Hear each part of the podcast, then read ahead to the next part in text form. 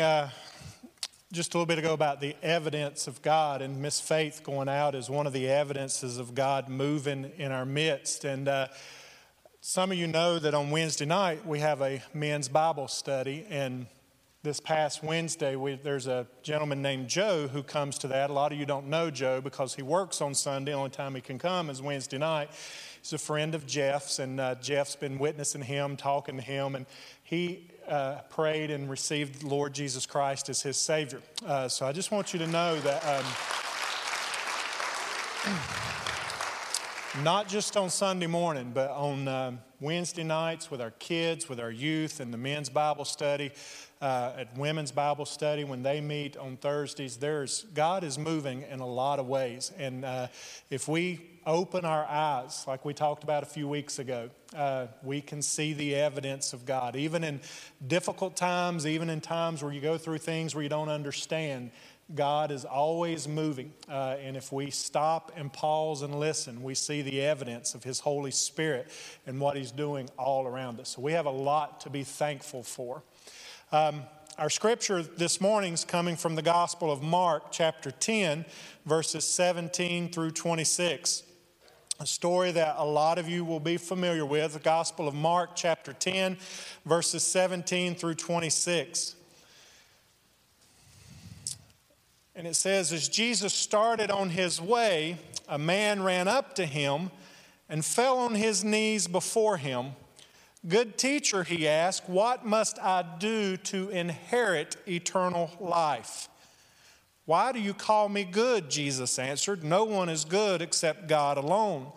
You know the commandments do not murder, do not commit adultery, do not steal, do not give false testimony, do not defraud, honor your father and mother. Teacher, he declared, all these I have kept since I was a boy. And Jesus looked at him and loved him. One thing you lack, he said. Go sell everything you have, give it to the poor, and you will have treasure in heaven. Then come and follow me. At this, the man's face fell. He went away sad because he had great wealth. Jesus looked around and said to his disciples, How hard it is for the rich to enter the kingdom of God. The disciples were amazed at his words, but Jesus said again, Children, how hard it is to enter the kingdom of God. It is easier for a camel to go through the eye of a needle than for a rich man to enter the kingdom of God. And his disciples were even more amazed and said to each other, Who then can be saved? It's God's word for God's people. Now, thousands of years ago, before the invention of the selfie, the mirror changed the way that we look at ourselves. Mirrors have certainly made us more self conscious. They've made us more self aware. By looking in the mirror, we can assess ourselves and, and know what we need to change. Some people cannot walk by a mirror without checking themselves out and seeing how they need to adjust things. A few weeks ago, we had a, a service and got home. When I got home, Michelle asked me, she said, Are you okay? And I was like, Yeah, I'm fine. Why? And she said, Well, you just look a little disheveled today, a little out of order today. She said, Your hair is a little messed up, your collar was messed up, and everything. And I was just wondering, Are you all right? And I was like, Well, you know, we do a nine o'clock service, and there's a 30 mile an hour wind today. And, uh, you know, it's like, Sorry. And she was like, Well, do you not have a mirror you can look at before you get on YouTube and Facebook? Said, Don't embarrass me, uh, and everything. To which I said, because we were in April, the month that we were supposed to be doing acts of kindness, I said, that's not very kind and everything. So, um, but wouldn't it be nice if we had a mirror that we could look at and get a picture of what our soul was like? To see how we're doing spiritually. And in reality, Jesus says there is a mirror that reflects where we are spiritually and how we view things. And that mirror is really how we treat our possessions and how we treat financial things and how God has blessed us. What we do with those things and our attitude towards those things is a reflection of our trust in God and it's a reflection of where we are spiritually. What does a gallon of gas say about us spiritually today? After this week, where is our trust? Where is our hope? We all know we live in a culture of consumption. We are 7% of the world's population, yet we consume most of the oil and water in the world. We own the most cars, have the most money. We spend more on advertising in our country than most countries' entire gross national product. And advertisers have even learned that if you put the label green or organic on it, we just pay more for it because it somehow eases our conscience and think that it's better for us. We pay more for a green car, an electric car. We pay more for a big screen TV because it's energy saving. And now all of a sudden that becomes a selling point for us. Advertisers promise us that if we purchase this product, then all of a sudden our life will be so much less stressful and we will have an easy life. It's gotten so bad that we even advertise hospitals and doctors that this hospital and this doctor has what we need. And not only that, we advertise prescriptions like they are now automobiles or food all around us, we are a culture of consumption, and our jobs are no longer about fulfillment. They have become about maintaining a status or trying to live to a certain level. And we have become consumed with this culture, and we begin to hoard, and we have become consumers instead of stewards. One day, there was a dad who took his son to McDonald's the dad brought his son some french fries, and as they were sitting there just enjoying each other's company and talking about the day, the dad reached over to grab some fries off his son's tray. When the son grabbed the fries and kind of poured them to himself and said, These are my fries. Well, the dad was a little bit in shock. He could not imagine his son's attitude about the french fries, and he began to think to himself, my son has no idea that I am the source of his french fries. I mean, five minutes ago, I was the one at the counter popping down the money to buy the french fries. I pulled out my wallet, gave the girl money. She gave me the box of fries. Now he is sitting there and does not realize or does not appreciate that I am the source of what he has. He's eating french fries because of me. Secondly, not only does he realize that I am the source of the french fries, but I have the power and the ability that if I wanted to, I could reach over there and take his french fries, and there's nothing he could do about it. I paid for them, they're mine, I'm the dad, I'm the source, I have the authority, so if I wanted to, I could take them. And what's even worse is he don't realize that if I really wanted to prove a point, I could go up to the counter and drop a $100 bill and buy the french fries they've got and bury him in french fries and give him more than he could ever want, more than he could ever eat. I could take them from him, I could bury him in them, I could do what I want because I am the source of them. You ever think God may feel like that about us? And how we treat what He has entrusted to us. He blesses us in so many ways with so many things, and He asks us to share our time, our talent, our resources. And sometimes we say, No, no, no, these are mine. And God says, Child, don't you realize I am the source of all that you have? That if I wanted, I could take it from you or I could bless you abundantly more than you've ever dreamed or imagined. I don't need what you have. I don't want what you have. I want you to share. What he's concerned about is not the possession, the time, the talent, the resource, whatever it is. What he's concerned about is our attitude towards it and that we realize that he is the source and that our trust is not in what we have, but our trust is in the one who provides it. What we learn first about our Heavenly Father is that He is a giving God. The first verse most of us learns, John 3:16, for God so loved the world that He gave. And as his children, God wants us to reflect him. And by reflecting him, he wants us to be giving. It was Howard Dayton in his book, Your Money Counts, who wrote that 16 of Jesus' 38 parables were concerned about how we handle our possessions. Jesus said more about our possessions and money than he did every other subject. The Bible offers 500 verses on prayer, 500 verses on faith, and yet there's over 2,000 verses on money and possessions and our attitude towards it because it's our attitude towards money and our attitude towards possessions that is a mirror to our soul and where we are in standing with God. We've been talking about soul shifts the last several weeks, and today, obviously, we talk about the shift of moving from a consumer to a steward. And from the Gospel of Mark, we join the disciples as they are following Jesus along the way. And a man comes up to them and he falls at Jesus' feet and says, This question, good teacher, what must I do to inherit eternal life?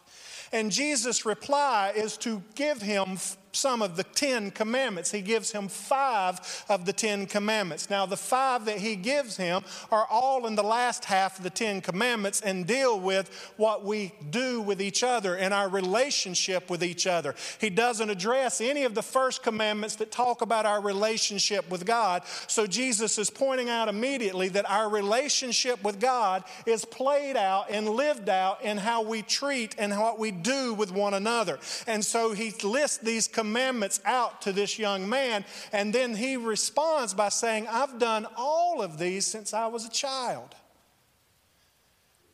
And Jesus says, Go sell everything you have, give it to the poor, then you'll have treasure in heaven. Come and follow me. And the man's face falls, and he walks away sad because he is wealthy. Now, the Bible describes him as wealthy. He's rich. He's a rich young ruler. Wealth gives us freedom. It gives us independence that we don't have in other ways. He has a control on his life. He could look at his life every day and decide what he was going to do and what he wasn't going to do because he had resource and he had freedom and he had independence. Wealth is not the problem with the rich young ruler. It's not that he's rich. The problem is, is that his richness has become a detriment in the relationship with him and God.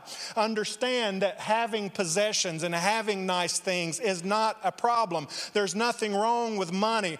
I hope you make all you can. The issue is what your money does to you. It's not do you have money, it's does your money have you. It's your attitude towards it. It's who owns who. It's like a, a fly stuck on fly paper. The fly's not holding on to the fly paper, the fly paper's holding on to the fly. And a lot of times it's our possessions that are holding on to us. We're not holding on to them. He's young. He has been successful early in life. The future looks bright for him. He has influence. What he says and what he does impacts other people. He is a ruler. He has earned respect, esteem, prestige. Other people answer to him and listen to him. He has authority. And not only does he has authority and people come to him for answers as a ruler, he seems to be a nice guy, a moral guy. He has kept the commandments, at least to the best of his ability, and, and, says this to Jesus. So he's the kind of guy that you would want for a friend, the kind of guy you'd want for a neighbor, the kind of guy that you would want to date your daughter. And he's rich, he's young, he's a ruler, he's a moral guy. He's got all of this going for him. But notice the question he asks is, What must I do to inherit eternal life? This is the question Jesus answers. It's the central question of the text. It's not about possessions, but the quest for eternal life. The subject of possessions come up only because they are preventing him from experiencing eternal life. Too often we try to push these words of Jesus on to everyone else, but ignore them ourselves. But Jesus is saying to him, Go and sell all you have because he realizes that the possessions have become an idol for him. And notice that this interaction happens immediately immediately after Jesus has just told his followers that they have to become like children of God to receive the kingdom of heaven. Jesus has just answered the question, What must I do to inherit eternal life? You have to become a child of God. You have to put your trust in who He is. You have to enter into a relationship with your Heavenly Father. That's what you do to inherit eternal life. You have to see yourself as a child, and a child trusts in a relationship. A child doesn't trust in possessions. If we take a $20 bill and take it over to the nursery or over to the, to the toddlers over here, they don't care that Andrew Jackson's picture's on that piece of paper. They will wad it up, throw it, maybe, you know, eat it maybe. There's no telling what they'll do with it, but it means absolutely nothing to them because to them, that's not a source of, of security. It's not a source in relationship. It's not anything to them. But they find their trust in a relationship. They find their trust in a mom and a dad who provides for them. They find their trust in that relationship, not in anything else. And so, what God is saying to us is we have to find our trust not in what we have, not in our retirement account, not in how much gas we have in our tank, not in how much toilet paper we have in our closet. We have our trust in God who provides for us every day.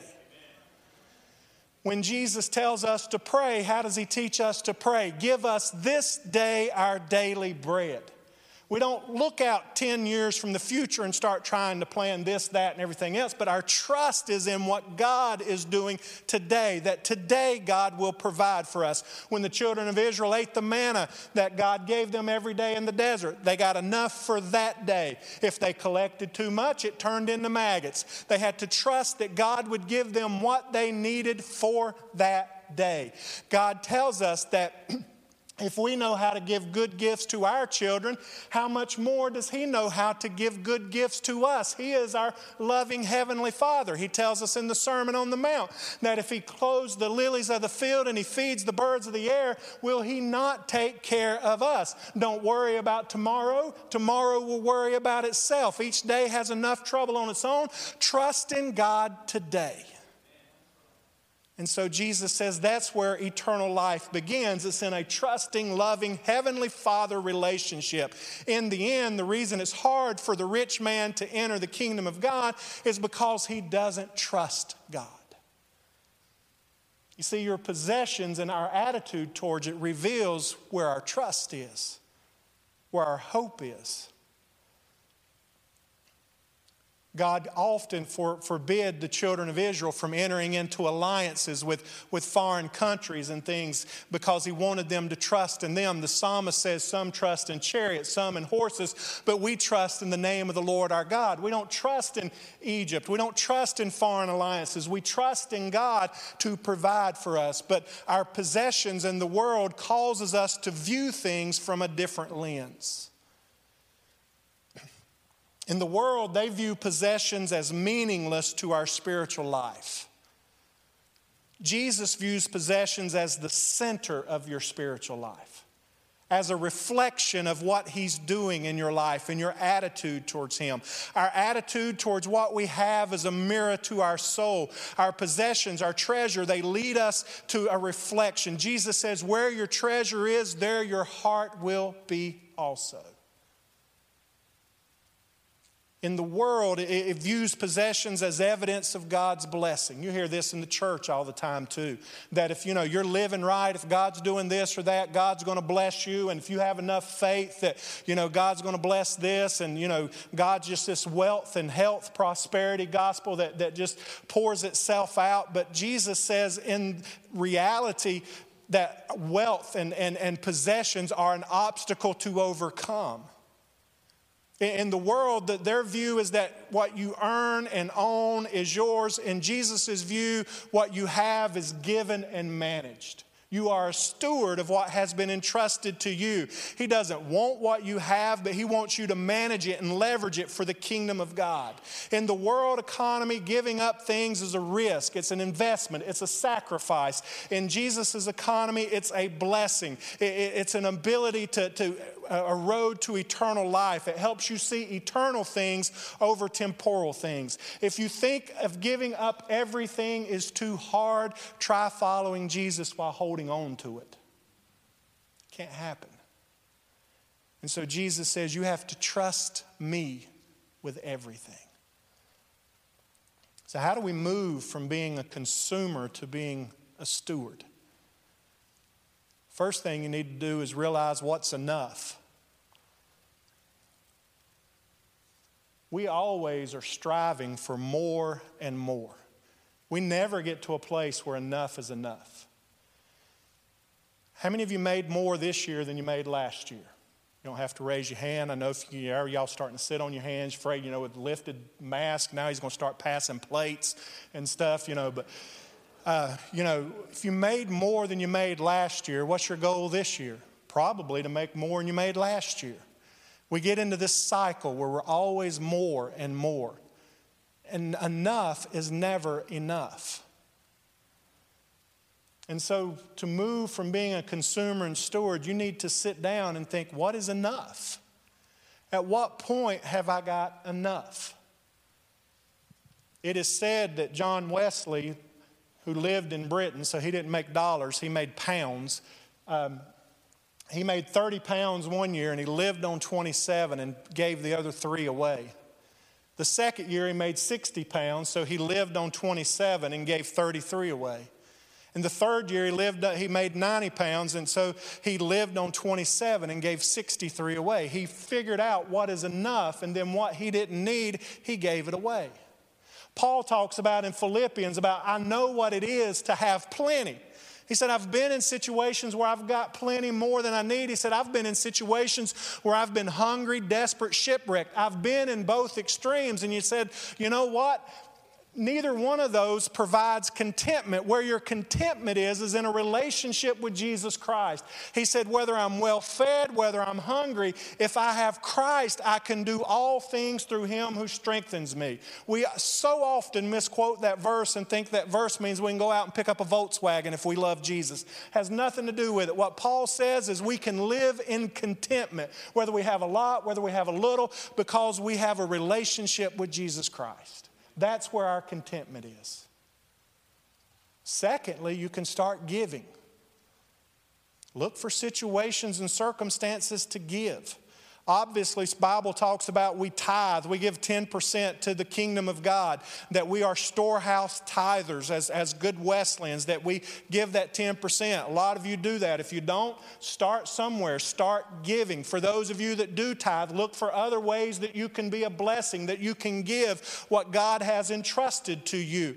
Whether that's, we got a whole board out there with kids wanting to go to camp, that envelopes that need to be picked up, and people give to that. There are things that you can can give to. There are people that God brings into your path every day that you could be giving to, whether it's love, whether it's time, whether it's kindness, whether it's a financial gift. There are things that you can do as a reflection of your trust and what God is doing in your life. The thing that stands out to me in this whole story is verse 21 that before Jesus tells him to go and sell all you have, Jesus says, the Bible says that Jesus looked at him and loved him. Before Jesus tells the rich young ruler to go and give all you have to the poor, it says he loved him. Jesus was not about telling him to do something that was off the wall. Jesus loved him and told him this in love. He was full of love. This wasn't about the rich young ruler earning Jesus' love or jumping through the right hoops. Jesus already loved him. It was about the rich young ruler realizing that God is an abundant God. And it comes down to this Do you see God as being a miser and being stingy and cold hearted Or do you see God as being abundant, as being rich in mercy, as lavishing on you? So many times we've been talking about this in the men's Bible study. God is pictured as an abundant God. When everything Jesus does, he does it with an abundance. When he takes just the five loaves and the two fish, and what does he do? He feeds a crowd of 5,000 men. Some say it may be as many as 20,000. And not only does he feed it, but they have 12 baskets left over. When Jesus turns water into wine, they are out of it. And Jesus comes and he takes this six gallons or these six huge jars, 120 to 180 gallons, and Jesus turns it all to wine. It was more than they would ever drink, it was more than they could ever consume, but He does it, and there is an abundance of it. Scripture constantly talks about the abundance of God, that God's great love for us, that Paul says He's rich in mercy, that He has incomparable riches of His grace. And John says, How great is the love the Father has lavished on us that we should be called children of God. So it's all about trusting in our abundant God. So, church, as we continue to work on our soul shifts. It's not about what we possess, it's about who do we trust and where is our heart. I've often heard it said that the things that can tell the most about where you are spiritually is your calendar and your checkbook. Where you spend your time and where you spend your money is the best reflection of your trust in Jesus Christ than anything else. Because you can say and play the game all you want, but where you spend your time and where you spend your resources, that's what's really important to all of us. And so, as we stand together and sing this last song, do you trust in your Heavenly Father? Are you surrendered to Him and what He wants to do in your life?